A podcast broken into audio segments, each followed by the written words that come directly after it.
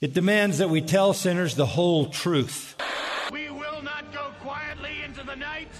Voice of truth says this is for my glory. Christian Cornerstone Podcast. Hey everybody, welcome to another broadcast. Now, 1 Peter 2:11, I'm sorry, not 2:11, 2:21 tells us for God has called you to do good, even if it means suffering. Just as Christ has suffered for you, he is your example, and you must follow in his footsteps. This brings us to our next episode of the series we're doing over the book of Revelations. This is uh, we're talking about uh, these warnings to the church. Christ has seven churches. There's seven churches in the book of Revelation. Uh, Christ himself writes this letter. These are his words uh, that he's writing.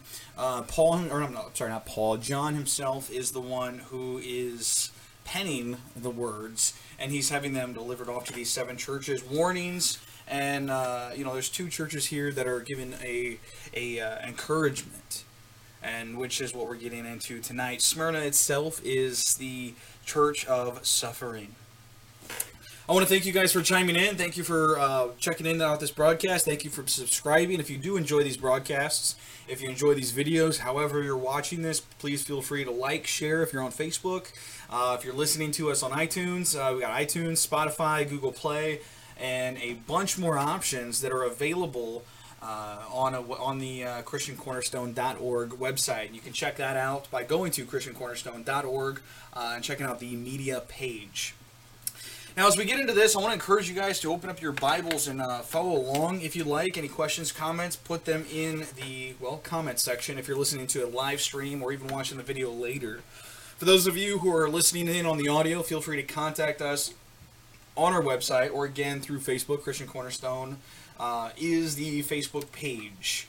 Uh, now today, Smyrna itself, as we get into this, we're going to just kind of jump into this, um, you know, see what happens here. Smyrna itself was was uh, commended by God, by Jesus Christ, uh, the man who's writing to these seven churches. Smyrna itself uh, has such a losing hope, if you wish.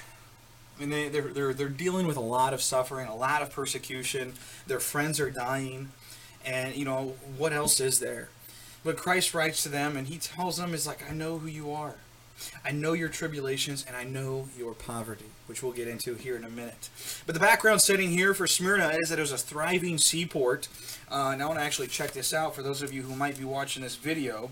Ah, yes, I don't know if I shared this. Um, I don't recall sharing this last week. And for those of you who are watching this, let me actually see if I can't get a better copy. All right, let me flip this book open here, and we'll kind of get to the nitty gritty of this. Um, no, no, no, no. Holy Kingdom, the Holy Land, maps. We want maps. Holy Land then and now. Oh, let's see. I cannot find it. Fruits of the Spirit, the Armor of God. Here we go. Here we go. This is awesome. This is what I was looking for. Um, this is the seven churches, and what's interesting about this is from the island of one of these two, Patmos, if you guys can check this out, one of these two little islands right here is where uh, John is being um, exiled. That's where he's living out the rest of his days. But from this, we're going from Ephesus down here up to Smyrna, and then Pergamum, and then all the way back down here to Laodicea. So it's not really like he's jumping around. He's actually taking a little bit of a road trip around the country of Asia Minor, which, for those of you who do not know your geology, much like myself, is known as Turkey today. I only know that because it's in this book. Now, what's going on here in the suffering here, um, or in this church, is it's it, it, was a seaport, which is now called Izmir, uh, otherwise known as Turkey, or in Izmir, Izmir in Turkey. And it's about 35 miles north of Ephesus, so it's really not that far. Uh, on foot, it's probably going to take a couple hours to get to. It's found uh, founded as a Greek colony more than 1,000 years before the birth of Jesus Christ. So it was already there. It's paralleled Ephesus, it paralleled Ephesus in its wealth and its beauty and even in its commerce. proud of being a city of the poet Homer, which we know a lot about, which is kind of interesting. I don't know the numbers. I don't really know his work, but I believe it's it's it's really interesting. Homer himself has a little a lot less copies of his work than we do of the scriptures today. And yet there's some people who affirm Homer's writings more than they do the word of God. Something kind of interesting to point out there. And it was filled with a pagan pagan temples to Apollo, Asclepia, Aphrodite, Cybele, and, and what's interesting about this is Emperor Tiberius was also believed to be a god. In fact, we'll get a little bit more into that in one of the next episodes. And also, another temple was to the great Zeus. Now, what's interesting about this in this time, Rome, there was a law that you had to essentially worship. And again, this we'll get more into this later, but I wanted to share this because we have let's count these here. We have Apollo, Asclepia, Aphrodite, Cybele, Tiberius, and even Zeus. So there's six, at least six uh, temples to gods. And yes, Emperor Tiberius was considered a god. Um, Rome itself, uh, they, they, they viewed highly of that. You could worship any single god you want to, but you had to worship Tiberius first. And that's why we find out later, that's why we have a couple of these churches which are, are dealing greatly with some of these troubles, because they're not bowing down to Tiberius Caesar as God. Sure, he might be the governing force of this kingdom, um, and we got to respect him in said manner, but we cannot bow down to Emperor Tiberius as our God. But the rule was you're welcome to uh, recognize any other gods that you want to, but you must bow down and recognize Tiberius first, and thus actually giving you a certificate, which we'll get into. Again, I'm repeating myself. We'll get into it in a later podcast. I'm kind of getting ahead of the game. Although it was really free, uh, it was a free city. It gave its full allegiance to the Roman Empire, which ordered Polycarp, the bishop of Smyrna, to be burned at the stake of Rome. The Temple of Athena, dating back to the 7th century BC, was the most important building in that period. And it was famous for its superb school of medicine. And although origin of the city is not mentioned within the Bible itself, the Church of Smyrna probably was founded by the believers of Ephesus. Why would we think that? Because Ephesus itself was one of the key points. And the, the idea of planting churches is, is something that they obviously did because we have places all over the all over the known world being established. Um, more you have uh, Ephesus, Smyrna, Thyatira, Pergamum, Sardis, Philadelphia, Colossae, Galatia. You know any other any other church, any other place that you can think of. There's a church being established there. Anytime you find a Christian getting into that period, so that's what's going on here. It was probably, most likely, founded by the people of Ephesus as they branched off and they went to other cities.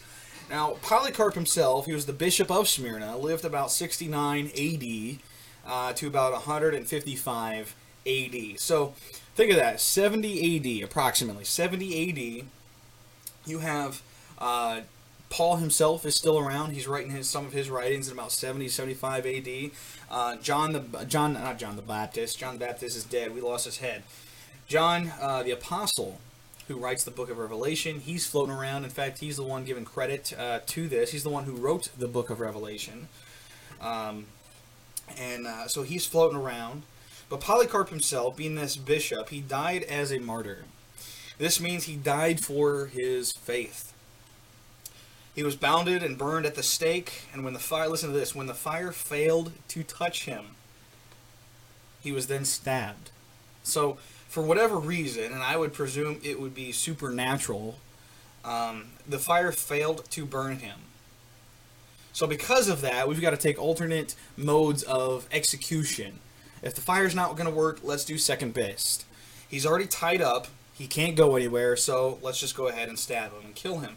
Irenaeus, or an arch, uh, not a scholar, a scribe named Irenaeus, records that Polycarp was actually a student of John the uh, not John the Baptist, uh, John the Apostle. I'm getting these guys mixed up. Now, if we read into this again, I want you to open up your Bibles here. It's going to be quick. I don't have much uh, to share uh, this at this time around, as well as uh, we also only have about three verses to look through. But I want you to follow around uh, within your Bible, the book of Revelation, chapter 2, and we're going to be going through chapter 8 through 11 today. To the angel of the church of Smyrna, write The words, uh, the words of the first and the last, who died and came to life.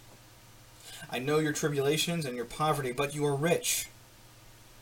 And the slander of those who say they are Jews and are not, but are a synagogue of Satan. Do not fear what you are about to suffer. Behold, the devil is about to throw some of you into prison that you may be tested, and for ten days you will have tribulation.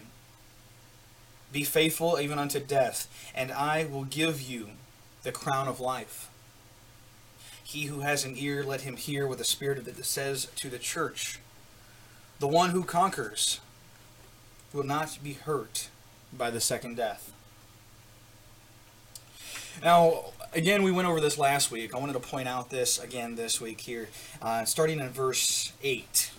In verse 8 here, it says, To the angel of the church in Smyrna write this the words of the first and the last. First off, we go back to the angel of the church. This again is not talking about a celestial being. It's not talking about Michael. It's not talking about Raphael. It's not talking about uh, Gabriel. It's not talking about any of the other angels that are named within the scriptures. This is not even talking about an angel with wings, a celestial being, like I said. It's not talking about one of these servants of the Lord. What this is referring to, angelos, if I'm pronouncing that properly, is Greek for messenger, or in this case, the pastor, the leader of the church, or the prophet. This is the this is to the pastor of this church, in which Jesus himself is writing. He's saying, John, I need you to be my secretary for this church. I need you to write what I have to tell you down. And then after that, I need you to go ahead and deliver it um, or make sure it gets delivered. The angel itself is the, the pastor of the church, and we have these today. If you go to a church, uh, local church or something, you know you're you're well familiar with what a pastor is. You're well familiar with what they do. They're essentially the leader of the flock. This is who he's writing to, and he says here the first the words of the first and the last. Who is the first and the last? It is Jesus Christ. He is the, he is from the beginning of time and he will exist to the end of time. He is the first and the last, the Alpha and the Omega. Which, uh, as I flip over here, I believe we have this in. Um, I don't have these in my notes here, but I believe he did the same thing to the church in He who holds the seven stars. Yes, in chapter two. Um, and in the last church, he has this as well. These lampstands, he's, he's signifying, uh, in, in chapter 1, he goes over this. Um, where we have here in verse 12, it says, Then I turned and see a voice speaking to me, and now turning on, or turning, I saw seven golden lampstands. He saw these seven, and Christ tells the church at Ephesus, I am the one who walks among these seven golden lampstands. These seven golden lampstands are the seven churches. And he says, I am the one that walks among them. I'm the one that controls them. I am the one that decides their fate. I am the one that redeems them. I am the one that judges them. This is Christ, and likewise, he's doing the same thing here with the church at Smyrna, where he says that I am the first and I am the last. There is no other before him, and there will be none after him. He is the beginning and he is the end. He is the one who died. He died in approximately 30 AD, and he came to life just a couple days later. I know your tribulations, and I know your poverty, but you are rich. And the slander of those who say they are Jews are not, but they are a synagogue of Satan. Verse 9 here, this is a very big one here. He's, they have some strengths. This church itself has some strengths.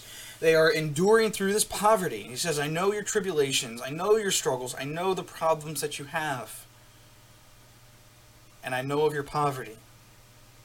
But even through this, even though you have poverty, even though you don't have any money or, or, or, limited money, you have limited resources to help fund this church, to fund this establishment, to, to take care of everybody, to, to, to feed everybody, to provide for everybody, even though you don't have this, even though you are suffering, even though it looks like all is lost. My dear beloved Smyrna, Take heart. Because even though you have this, you are still rich. You are rich with the Holy Spirit. You are rich in the eyes of God. You are rich with the love of the Lord. And even so, you who have wait, you have still to wait because your rewards are being stored up in the kingdom of heaven, and I can tell you it is bountiful for you, my child. These are words of encouragement in which Christ is giving to this church. And when all hope, when all seems lost, he says, You are rich. You are doing well.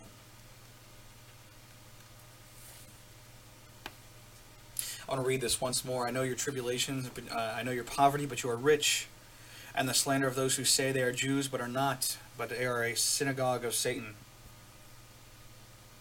You know, and that's what I want to po- uh, uh, poke around a little bit. It says these are people who say they are Jews, though they say that they are Jews, they are not. Does this sound familiar? If we look back, and I want to say uh, John uh, chapter 8, I believe is what it is. John chapter 8. What is the words Christ himself tells these uh, followers? What does he tell the Pharisees? What does he tell these Jews? Though they claim to be Jews, though they claim to be disciples, what are they?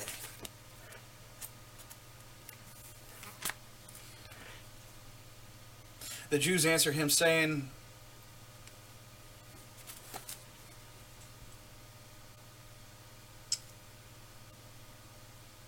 I have to look here in a minute.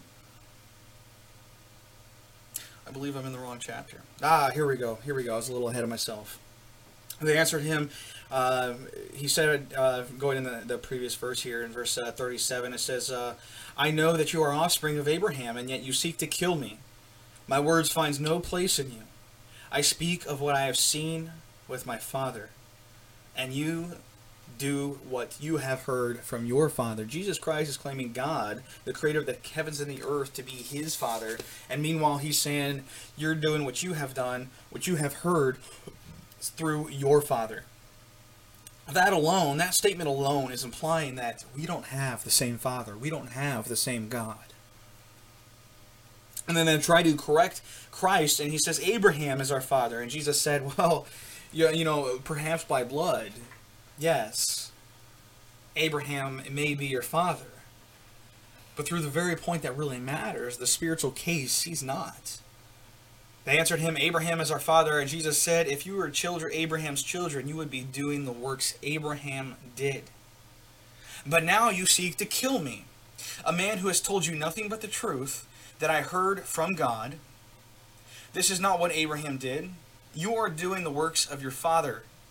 And they said to him, We are not born of sexual immorality. We have but one Father, even God. And Jesus said to him, If God were your Father, you would love me, because I came from the Father. You would love him because Christ himself, in the Spirit of God, he would be your brother. More importantly, he would be your Lord. He would be your Father. He would be your King. Jesus said to him, Even if God uh, were your Father, you would love me, for I came from God, and I am here.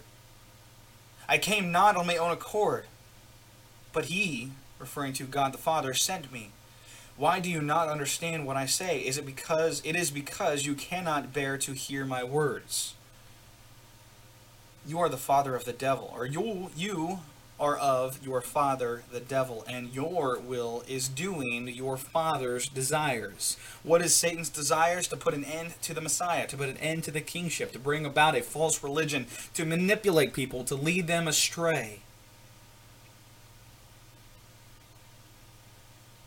You are of the father your devil, and you do the works your father desires. He was a murderer from the beginning and does not understand, and he does not stand in truth because there is no truth in him. He doesn't like the truth. But he lies. He speaks out of his own character, for he is a liar and he the father of lies. But because I tell you the truth and you do not believe me, which one of you convicts me of sin? When I tell you the truth. If I tell you the truth, why don't you believe me?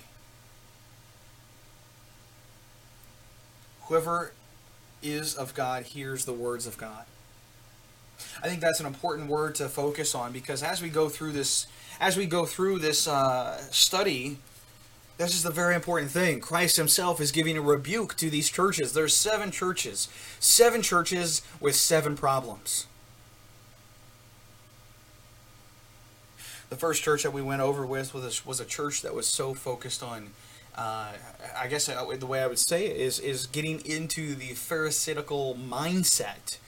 They were so focused on we have to do it this way, this way, this way, this way, that they failed to realize that they weren't doing it for God, but that they were doing it for themselves. And Christ holds guilt upon them, and He says, "You need to return back to the lost love, to the love that you had at the beginning." Otherwise, I will rebuke you. Otherwise, if you do not repent, I will remove your lampstand, and there will be judgment against you. Likewise, there's a problem here in Smyrna. There's suffering. But here's this: the reason I shared that last passage, the reason the reason Jesus says is like you are children of Satan is not just because they were, but because they were part of the religious system of the what we presume a false sense of Christianity, which we have that today. It's called Catholicism, and it's it's called Catholicism. It's called strain towards Methodist. It's it's uh, the charismatic movement. We've got a lot of these. And these are false ideas. And I got to stress this again Jesus Christ never came to abolish religion. You know, we could say that it's not about religion, but it's about a relationship. But the problem with that is everybody has a relationship with Christ some way or another.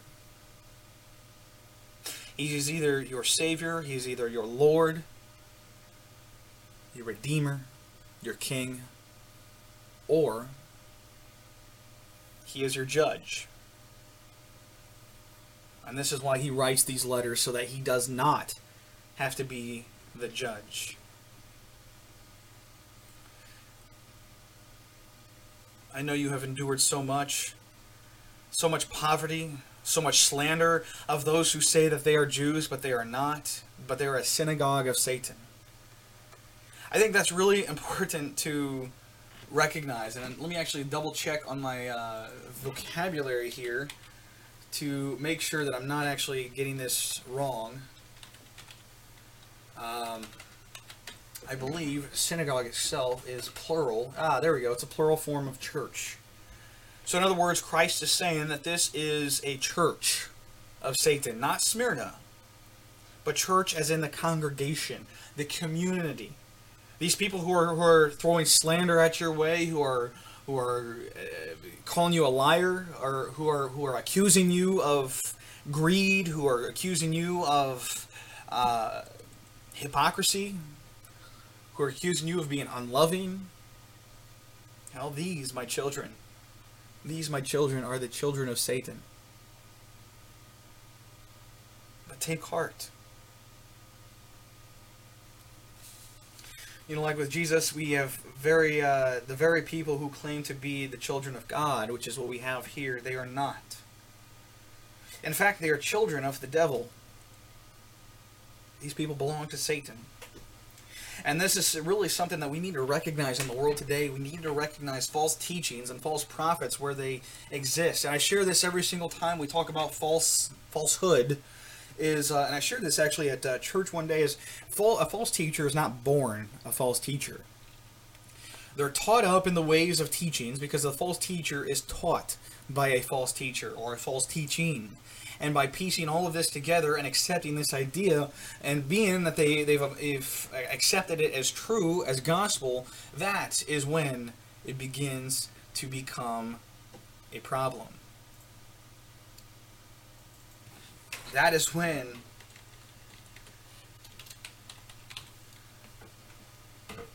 it becomes a false teaching.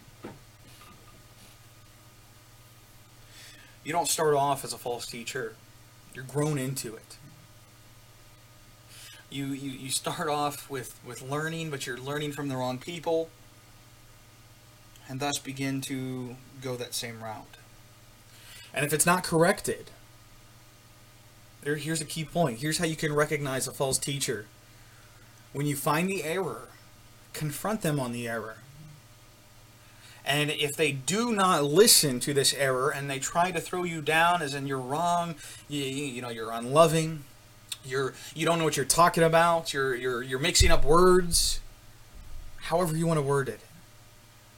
If you absolutely know it to be true, and I'm not saying no because there, there's some things in my past that I've thought to be true and I've learned that are not. And if you're one of those people, you know, let's say myself was five, ten years ago, whenever, whenever it was, it was that long ago, when I would have had this wrong idea, this wrong understanding, and yet, you know, at that time I thought it was right. What you need to do is find this context, look into the context, or find this find this issue that you're you're bringing up, look into the context, study it, and when you study it and you know you know that yourself to be true, then go back to it. I actually remember over a year ago, I actually confronted a pastor. I bring this up quite a bit as well, and the issue itself. It, it tore me apart. I actually spent probably a good month and a half, if not a little bit more, studying the topic because I because uh, I was accused of being in, in error. I was accused of being unloving, and and I looked into this and I tried to even you know study it from their point of view but everything that I could find in my research, everything, uh, I believe Bible.org, stuff from John MacArthur, John Piper, uh, GotQuestions.org, Chris Bronze. Uh, there's a couple of other ministries as well. I don't remember them offhand. But all of them were essentially saying the same thing. You know, I, I was I was in the mindset of I am wrong, so what's the truth? And I tried even searching it from that mindset as well, and I kept coming back with, "You are right. Here is what it means." So I had no choice but to confront the issue. And through that, this minister, even in the church, did not chose not to listen. And those are evidence that these people who say they are believers, who say they are Christians, really aren't. Because number one, they don't accept rebuke. Number two, they don't accept a, a, a correction of the faith. But rather, their, their preacher if you want to call him that, he gets in the mindset of we can believe whatever we want as long as we focus on Jesus. It doesn't matter what we believe as long as we focus on Jesus. Huge errors in that, which we went over with already. You can check that out in uh, our uh, episode of Why Theology Matters. But this is a congregation of Satan. And, and Christ comes back with him. And these false teachers in which we have today, we've got some like Joel Osteen, Stephen Furtick, Joyce Myers, uh, Benny Hinn, Beth Moore, Andy Stanley's fitting in the bill as well. And we even have a, lo- a couple local churches here, Living Truth Ministries, led by a uh, Tony, uh, excuse me, a Tony Perry, Anthony Perry, whatever he's going by. We have a Lifehouse Church, I believe is what it's called, here locally again, um, led by, I could have his name wrong, I think it's Matt Braun, if I remember right. Um, that's an error too. We have these in our communities and we need to expose it. Just because a church says they're a church, just because they slap on a cross in front of their building, does not mean anything. And we find this here in the book of Revelation as well. Seven churches. Five of these seven churches Christ rebukes, and Christ warns that if you do not repent, if you do not repent, I will remove your lampstand. In other words, what Christ is saying there is, I will remove you. I will remove this church, and it will exist no longer. So Jesus knows these hardships. In the face of suffering, uh, we've already actually no. I'm sorry. Do not uh, do not fear what you are about to suffer, but behold, that the devil is about to throw some of you into prison, that you may be tested. And for ten days you will have these tribulations. 10 days. He says, Do not fear. I think this is really something that we need to grasp because the church today, no, let me rephrase that. The believer today, and I, myself included, we have certain things we're afraid of. You know, I've went over this before. I've uh, I've, I've did a, broadcast, uh, not a broadcast. I put together a blog blog article some time ago. I want to say earlier this year, maybe late last year, um, about the issue um, you know, talking about fear and how I was perceiving it was that there's two two levels of fear. There is what I would call a personal fear, which is you know something minor, something that's really not going to affect you much, like a you know a fear of spiders, fear of bugs, uh, fear of reptiles, fear of heights. I got that one down. Um, you know, whatever fear that you might have. These are personal fears, meaningless fears. In fact, fear itself is completely meaningless. It's pointless when you are in the body of Christ. Why? Because you have more power over fear. Paul tells Timothy in his letters that, that we were not given the spirit of fear, but we were given the spirit of power, of love, and of self discipline. Listen to that spirit of power. This is a strong spirit. This is a spirit that has the authority over the demons of fear. We have the power of love, or we have the spirit of love. This is the ultimate agape love. This is the love that you can only know, you can only grasp, you can only comprehend, and you can only give when you truly have the love of the Lord inside you. We see this in 1 John chapter 4. And the spirit of self-discipline. Control. Self-controlling of our of our struggles, of our of our angers, of our emotions, of our desires, of our temptations. We have given we have been given the spirit of self-control. Why? Because anybody you can't you can't properly or successfully overcome sin unless you have the one who is stronger than the tempter himself. And there's if you're not if you don't have the Holy Spirit of God inside you, you are not stronger than Satan. He's a celestial being. He's got more power than we do. But if the Holy Spirit of God dwells inside of you and you are born again, if you are of, the body of Christ, there is absolutely no reason that you need to fear we were talking about this in our men's uh, men's study group uh, a couple weeks ago. You know, the things that stop us from evangelizing. There's, you know, essentially it comes down to fear. You know, I, I'm, I, am you know, these these ideas are. I'm afraid I don't, you know, I don't know a lot. I'm afraid they'll reject me. I'm afraid they'll hate me. Um, I'm afraid I'm not equipped enough. You know, um, whatever else that you can possibly think of, whatever you can think of that stops you from delivering the gospel, the truth of the Lord Jesus Christ is whatever it comes to be a fear if you are in the body of Christ is pointless because you have the power over that fear. You have the love of God to reach out to the one that is troubled, that is in need of mercy. And you have the self control to overcome these obstacles. Again, this self control only comes through those who have been born by the Spirit of God, because without without Him, we have no control over our over our uh, natural human uh, actions, because we're just people of evil. We naturally do evil. But He says, "Do not fear." This is obviously a different kind of fear that's taking place you know, because they're they're about to suffer. There's there's nobody stopping them from presenting the gospel. They are about to suffer for the gospel. And Christ says this do not fear for what you are about to suffer. Behold, the devil is about to throw some of you into prison. Some of you are about to be locked up. Be faithful even unto death. Now, we don't personally know how many people of the church of Smyrna died. We don't know how many people were locked into prison because all Christ says is there are some, some of you. Then that would imply that there's others who were not, others who were not persecuted, others who were not thrown in jail. You know, Jesus knows their hardships.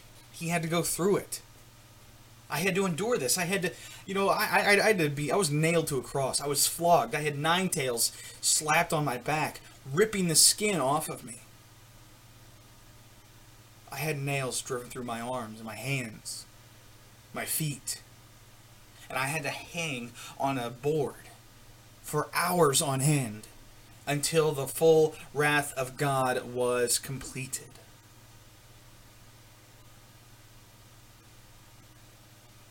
I know what you're going through, Smyrna.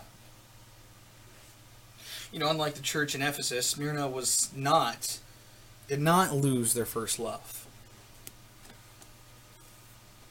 They've not fallen away as, as, as if they once had, such as Ephesus. Jesus strengthen, strengthens their faith by letting them know that they will be locked up, they will be put in prison, and some of them will face death. They will have their test faith their faith tested for 10 days. And again, we don't know if they were killed or simply released.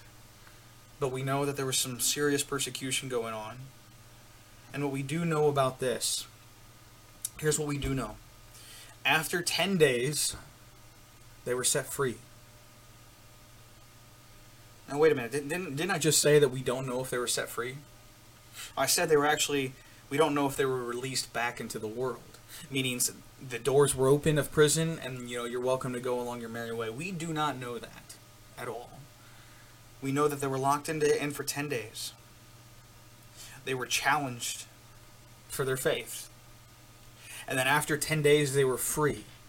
They were free from the bondage that laid before them, whether this be a spiritual bondage, you know, being stuck in the flesh and the sinful nature, being being bound to the to the world because of this, and that they were set free, released, that their spirit went to the kingdom of heaven, or if they were set free simply that the doors opened. We don't know. Ten days is really nothing compared to a lifetime. You know, lifetime is nothing compared to eternity. Think about that. This is a church that's suffering. This is a church that's going to be locked up.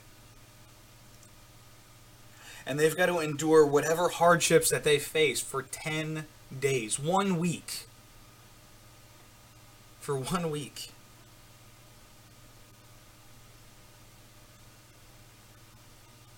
One week they're dealing with this. Now, with whatever you're dealing with, because everybody's got something, everybody's got a struggle, everybody's got some some some burden that they need to have lifted. What is that? In our lifetime, we will have these struggles. In our lifetime, we will have these problems. In our lifetime, we will deal with some level of persecution, though some of us may not die for our faith. We will still be mocked. We will be slandered. We've even had some people here in America and across the countries, across the world, even that have lost their jobs. I recently saw an article last week that a doctor, I think it was last week, a doctor himself lost his job in the UK because he would not identify a, a person that came saying he would not identify one of his patients by their preferred pronoun. Instead, he identified them by their given, they're born, the God given gender man, woman, he, she. The one that they were originally designed with. That's how he preferred, that's how he spoke to them, and he was fired for it. We'll have people, we'll have stuff like that all the time. But even so, listen to this. How long is a lifetime? 10 days. They're, they're, they're, they're dealing with this for 10 days, and then after 10 days, they're going home. But those of us that have to deal with it for a lifetime, we got to deal with it for 30, 40, 50 years, 60 or 70 if you're lucky. And then after that, our bodies die. So while we're here on this world, we're going to have these sufferings. But again, that's going to be nothing compared to eternity. Eternity itself is eternity. It sounds pretty simple enough, doesn't it? Eternity and eternal life. This is an endless life. This is an endless state of either heaven or hell. Smyrna itself these people in which Christ is writing to, these people will receive the kingdom of heaven. We find this out here in verse uh, 11. Verse 10 says here, But be faithful even unto death, even to the end of your life. Be faithful to me. Be loyal to me. Submit to me as your Lord. Follow my ways. Follow my will. And if you do, I will give you the crown of life. It's not an actual crown on the head. It doesn't refer to the kind of crown that royalty wears, but a, you know, essentially a wreath that's awarded to athletes in that time period. And I, I think we might still do this with the Olympics as well. But that's what's going on. They, they will receive their reward for winning the race.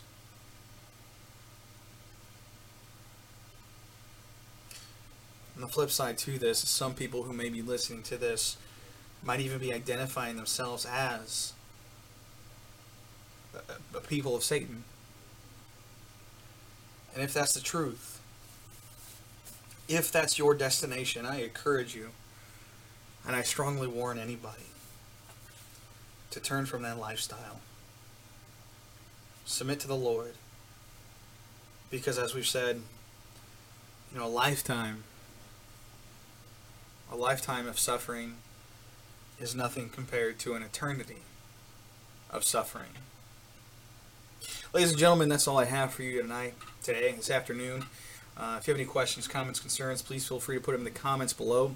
Uh, if you're watching on Facebook on our video, um, you know, if you're listening to the audio broadcast, you can uh, go ahead and contact us at christiancornerstone.org. And then again, we didn't share this at the beginning, but if you enjoy these broadcasts, you have faith in what's being offered, please consider becoming a financial subscriber to this. You can do that by going to christiancornerstone.org and clicking on the support us tab, and that'll direct you as well. And those of you who are watching this video, there's a link in the description for subscribing, for sending uh, voice messages that we can possibly throw on these broadcasts, um, and uh, as well as you know financially supporting this ministry. Without further ado, I hope you guys have yourself a very wonderful weekend, and God bless.